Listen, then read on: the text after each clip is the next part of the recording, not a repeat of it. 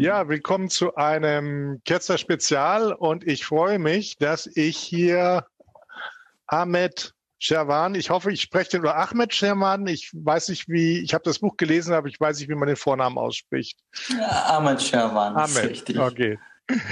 Ja, äh, ich habe für als Lesestuntman für den Ketzer Podcast durfte ich äh, dein Buch lesen. Ich war begeistert und ich kann es nur jedem empfehlen. Und es, das Buch beschreibt ja die Lebensgeschichte. Ich will nicht zu viel spoilern. Also wir sollen am besten reden wir überhaupt nicht über deine Lebensgeschichte. Dann sind alle gespannt, was im Buch steht. Aber ich will einen, eins verraten. Du überlebst. Weil das jetzt in dem Buch nicht so ganz klar wird immer, ob das, äh, ob das so weitergeht. Ähm, ja, äh, Ahmed ist sehr aktiv äh, und äh, ist einer der wenigen Ex-Muslime, der sich engagiert, von dem man hört äh, und der nicht nur Ex-Muslim ist, sondern auch noch in der säkulären Flüchtlingshilfe aktiv ist. Also Bewunderung dafür. Äh, ich bin, ähm, ich bin verschiedener, mit verschiedenen Organisationen in Verbindung und ähm, machen Sachen zusammen, aber äh, explizit bin ich bei keiner Organisation aktiv. Aber du bist, das aber du hilfst. Meine. Nein, auch nicht. Auch also, nicht, okay. Ich bin einfach gut verbunden mit allen. Du bist, ähm, bist gut vernetzt, sagen wir mal so, ne? wie man so schön. Du kennst viele Leute, die dort aktiv sind. Ja. Oh. Die, was ich mich gefragt habe als, als Leser von dem Buch ist, wie kommt man darauf, die Struktur so zu wählen? Das war für mich ein sehr interessanter Erzählspiel. Es waren diese kleinen episodischen Kapitel mit witzigen Überschriften. Also zum Beispiel äh, ein schönes Kapitel ist zum Beispiel die Trennung. Ja, mm. ich, hab, ich musste laut lachen. Ich, da steht die Trennung, dann dann geht es los mit mit einer Freundin und ich denke sofort, oh je, oh je, oh je, der arme Kerl. Und dann redest du über das Deutscheste, was es überhaupt gibt, Mülltrennung. Ja, das ist, ich denke mal, ein, ein eklatanter Kulturschock gewesen. Und, äh, und diese Episoden, die dann ineinander greifen, wie so ein, wie so ein Film mit, mit lauter Rückblenden, die vorwärts und rückwärts ist und man sich dann im Kopf dann die Handlungen zum zusammenbasteln muss. Das hat so die, den detektivischen, ich wollte schon am Schluss hingehen und ein Diagramm malen, wie die ganzen so verbunden sind. Es gibt so manchmal so, so Zeitreisefilme, wo man hinterher geht und so, so Diagramme macht. Wie, wie ist das entstanden, die Idee, das zu machen? Wie, wie kamst du darauf? Ähm, ich habe tatsächlich vor, ich habe äh, angefangen mit Blogbeiträge vor einigen Jahren mhm. und die Leute fanden die Geschichten sehr interessant und meinten, Mensch, du musst unbedingt, du sollst unbedingt ein Buch schreiben und so äh, entstand auch die Idee zum Buch. Und ja, das Buch ist chronologisch aufgebaut, ähm, erzählt von meinem Kindheit bis ähm, bis heutigen in Deutschland und äh, zwischendurch immer auch ähm, witzige Geschichten ähm, aus dem Alltag. Und das Buch hat genau 114 Kapitel. Das mhm. sind genau die Zahl von den Suren im oh. Koran. Oh. Und jetzt habe ich noch eine versteckte Botschaft mitgekriegt. Okay. ja. Und der Koran hat auch einen so einen bescheuerten Obertitel. Ähm, ja. Ah, okay. So das habe ich mangels kulturellen Hintergrund nicht mitbekommen. Ja. Aber ist es nicht so, dass die Suchen äh, nach der Länge sortiert sind? Dass die, mm. dass, dass sie, dass sie, die, die Suren sind ja unterschiedlich lang und das sind, glaube ich, die. Ja, yeah, das ist natürlich so unterschiedlich lang, einige mehr Seiten und so, aber ähm, äh, von den Zahlen von den Suren sind das auch 114. Okay. Und äh, hast du dann auch so Mekka und Medina-Seiten, die, die in Mekka geschrieben sind? Medina? nee, das spielt alles in, ähm, ja, ja, schon, ich meine schon, das ist schon international. Das geht schon, geht schon nicht einmal um die ganze Welt, aber einmal durch, äh, durch, äh, ja, von, von Kurdistan bis nach Flensburg, ne? Äh, auch ein Widerspruch, den man sich kaum krasser vorstellen kann, wahrscheinlich. Ja. äh, wir verfolgen ja die, diese, diese Geschichten, wo, wo Atheisten verfolgt werden in der Welt immer wieder und äh, ich muss gestehen, äh, ich habe gelesen von dir, aber es war eine von vielen Geschichten. Und jetzt mal jemanden vor der, von der Nase zu haben, der, der das wirklich dann durchgemacht hat, das ist schon, schon ein anderes Gefühl irgendwie. Das äh, ist schon, das bringt es einem viel näher. Und in, in deinem, in dem Buch und dann damit auch in deinem Leben gibt es verschiedene Wendungen, wo man, wo man sagt, das kann jetzt ganz schlimm ausgehen. Das, äh, das sind Abgründe, die sich ab, auftun. Und irgendwo hast du dann doch die Wende gekriegt irgendwie. Das war auch, äh, ich meine, so viel darf man auch spoilern, dass, dass du die Wende gekriegt hast und das dann äh, zum Guten gegangen ist. Das ist schon äh, sehr bewegend gewesen, muss ich sagen. Also, weiß ich, auch die Offenheit. Also ich fand das, wie offen du das erzählst über dein Leben. Also ich kann, wie gesagt, nur versuchen, möglichst viel Leser zu gewinnen für das Buch. Äh, ist es eigentlich geplant, auch internationale Ausgaben zu machen oder? Ist ähm, erstmal noch, ähm, noch ist, das ist erstmal noch nicht geplant, aber ähm, es konnte sein, dass es auch äh, in andere Sprachen übersetzt werden ähm, in Zukunft. Ja. Glaubst du eigentlich, dass es sehr viele Ex-Muslime gibt, die sich einfach nicht trauen, an die Öffentlichkeit zu gehen und sagen, ich glaube nicht mehr und die dann einfach mitgezählt werden als Muslime aufgrund ihrer Herkunft? Oder denkst ja, du, dass es ganz wenig sind?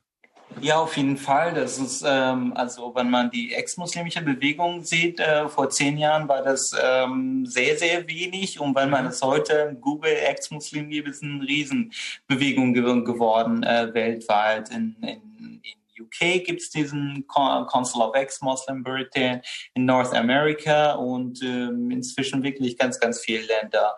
Und in Deutschland haben wir den Zentralrat der Ex-Muslim, der auch seit elf, zwölf Jahren gegründet wurde. Mhm.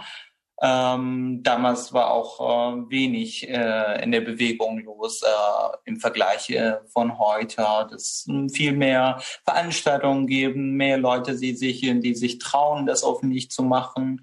Aber klar, es gibt auch äh, viele Ex-Muslime, so, also Leute, die nicht mehr glauben, aber ähm, das, ähm, das nicht aussprechen, weil sie, ähm, ja, weil sie Angst haben um ihre Leben und äh, wie alle anderen einfach äh, mitmachen. Genau.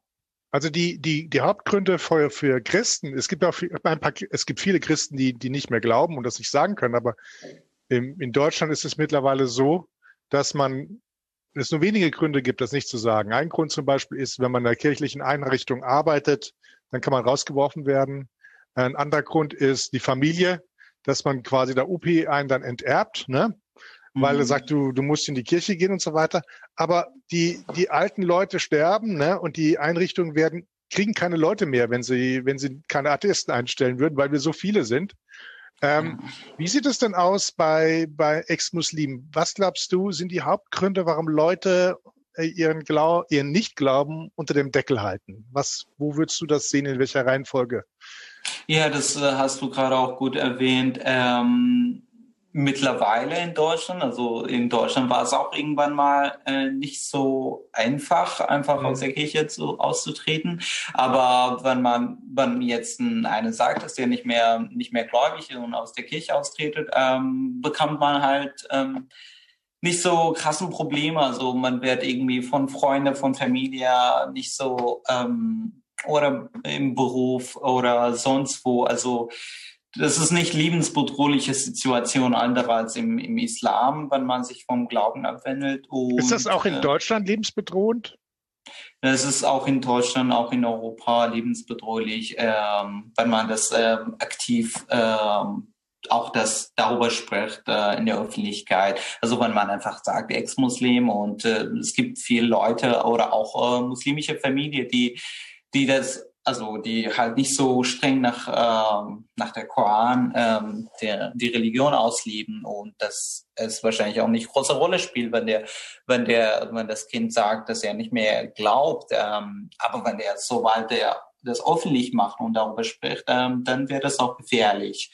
Nicht nur von der meistens von der Umgebung. Ähm, also klar, hier haben wir auch in Deutschland in ähm, in Deutschland auch Muslime, die sich äh, aufregen, sobald jemand den Islam kritisiert, äh, den Prophet äh, irgendwie aufzeichnet, äh, also zeichnet ähm, oder sich lustig macht über die Religion.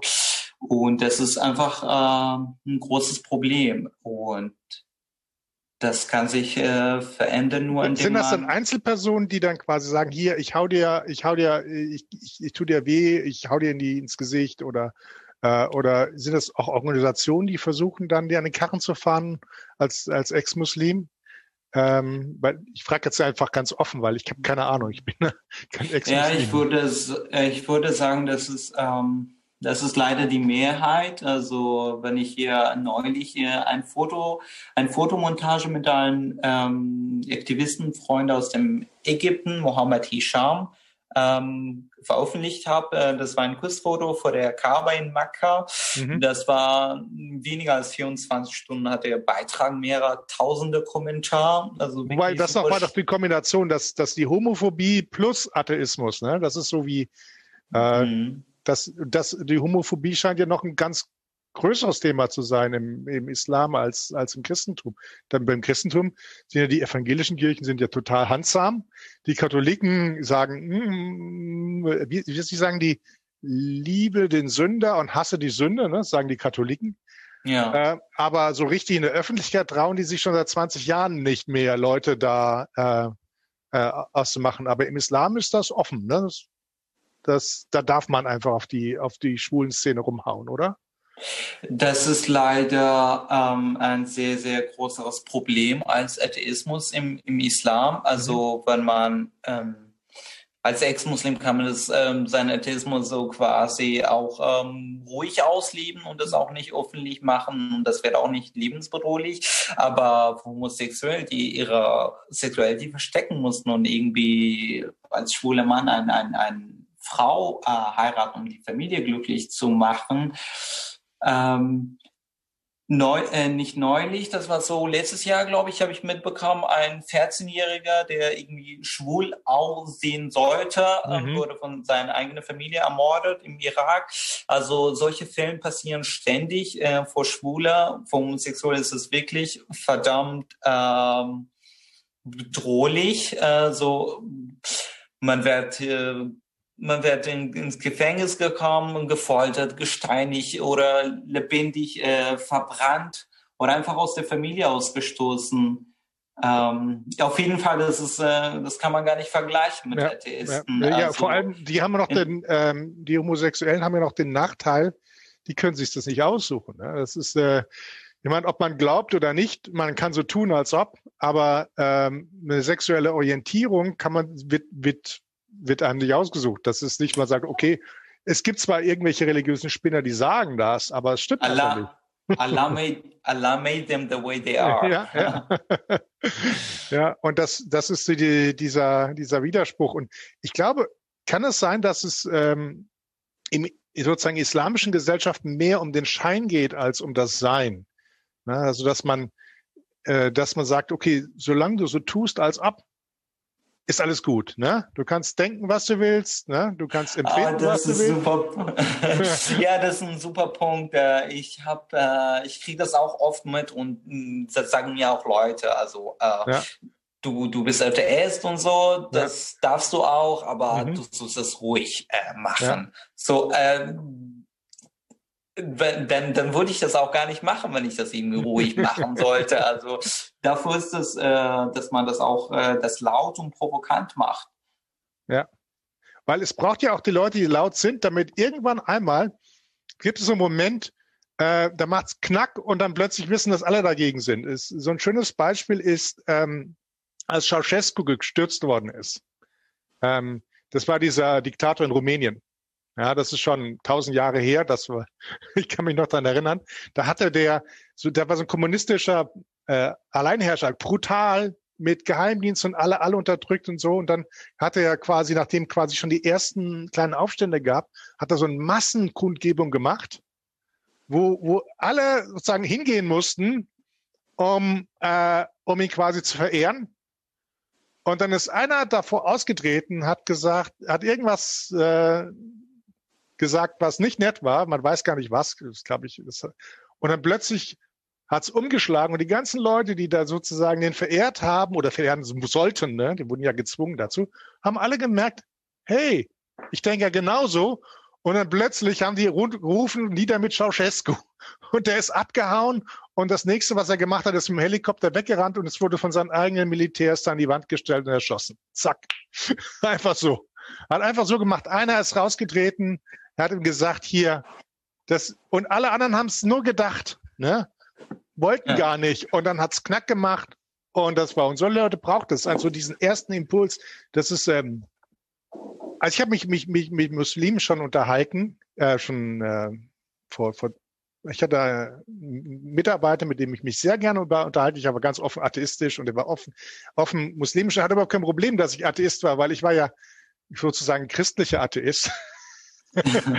Der hat gesagt, äh, dass ich Atheist bin, ist gut, weil dann bin ich, habe ich schon mal den Christentum abgelegt, wobei für mich, ich war ja nie drin, war egal. Und jetzt müsste ich nur noch erkennen, wie toll Allah ist. Ja, wir haben Atheisten, die, die sozusagen aus dem Christentum oder aus den christlichen äh, Gesellschaften kommen. Die, die sehen sie als, als Freiwild, die man rekrutieren kann. Nach dem Motto, die sind schon so schlau, das ist, äh, dass es äh, keinen christlichen Gott gibt. Jetzt muss man sie nur noch mit der Vorzügen des islamischen Glaubens überzeugen. So hat er mich. Ich glaube, ich glaube, das sind weniger, die so missionärisch drauf sind, äh, ja. dass sie das Gefühl haben, ähm, Leuten noch mehr Leuten auf, zu ihrer Religion ja. zu gewinnen, um um sich hier auch besserer hier Platz im Paradies zu sichern. ähm, aber also gibt es ja. da keinen Auftrag, so dass man sagen muss, hier, du musst jetzt missionieren? Bei den Zeugen Jehovas ist das so. Die müssen, glaube ich, sechs Stück. nee, nee, das ist im Islam ganz und gar nicht so. Ähm, also es sind Leute, es sind Menschen, die, die, ähm, die das versuchen, ähm, weil sie das ja, für richtig halten und äh, noch ein Bruder, noch eine Schwester in ihre Religion ja, ja. zu gewinnen, ist dann so halt äh, gute okay, Sache. Also also eine positive Besetzung, dass man sagt, okay. Genau. Wir, und äh, Europäer, die, äh, also ähm, wenn, wenn, und als Europäer, wenn man den Islam kritisiert oder sagt, mhm. ähm, ist auch ein weniger problematisch, weil sie ähm, sowieso quasi Kuffar sind, also Ungläubiger, ah, okay. andere als ähm, ja. Aber, aber es gibt ja zwei Arten von Kuffar. Es gibt die sozusagen die Ex-Muslime, Ne, das erscheint, scheint ja etwas ganz, ganz Schlimmes zu sein. Das ne? ist ganz schlimm, ja. aber, aber, aber sozusagen Ex-Christen ist überhaupt kein Problem. Ne? Also ob die aus irgendwas oder, oder, oder einfach nur so Atheisten, das scheint kein Problem zu sein. Das ist so eine, ähm, so diese Bestrafung von Leuten, die den eigenen Glauben ablehnen, scheint sehr hart zu sein. Das ist tatsächlich sehr hart. Also äh, für die Leute ist man, also wenn man so aus dem Mittleren Osten aussieht und so ähm, dann, ähm, dann haben die, die Leute immer das Gefühl, dass die, ähm, dass der eine zu deren Community gehört und das nicht anders geht. Der ja. darf das ähm, nicht anders machen oder sagen. Ja.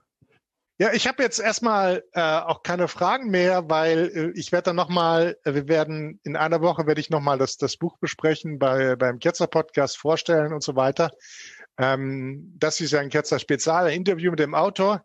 Ich hoffe, dass wir dich nochmal kontaktieren können, wenn wir irgendwann mal nochmal eine Frage haben zum Islam und jemanden kompetent dazu äußern können, weil wir sind da, wir sind da eher im Blindflug unterwegs, weil wir eben anders geprägt sind und dass wir da einen Berater haben, der uns dann zur Seite steht und mal kurz dann sagen kann, hier, Ahmed, wie sieht es aus? Ist das wirklich so? Haben wir die Ahnung oder erzählen wir wieder Quark?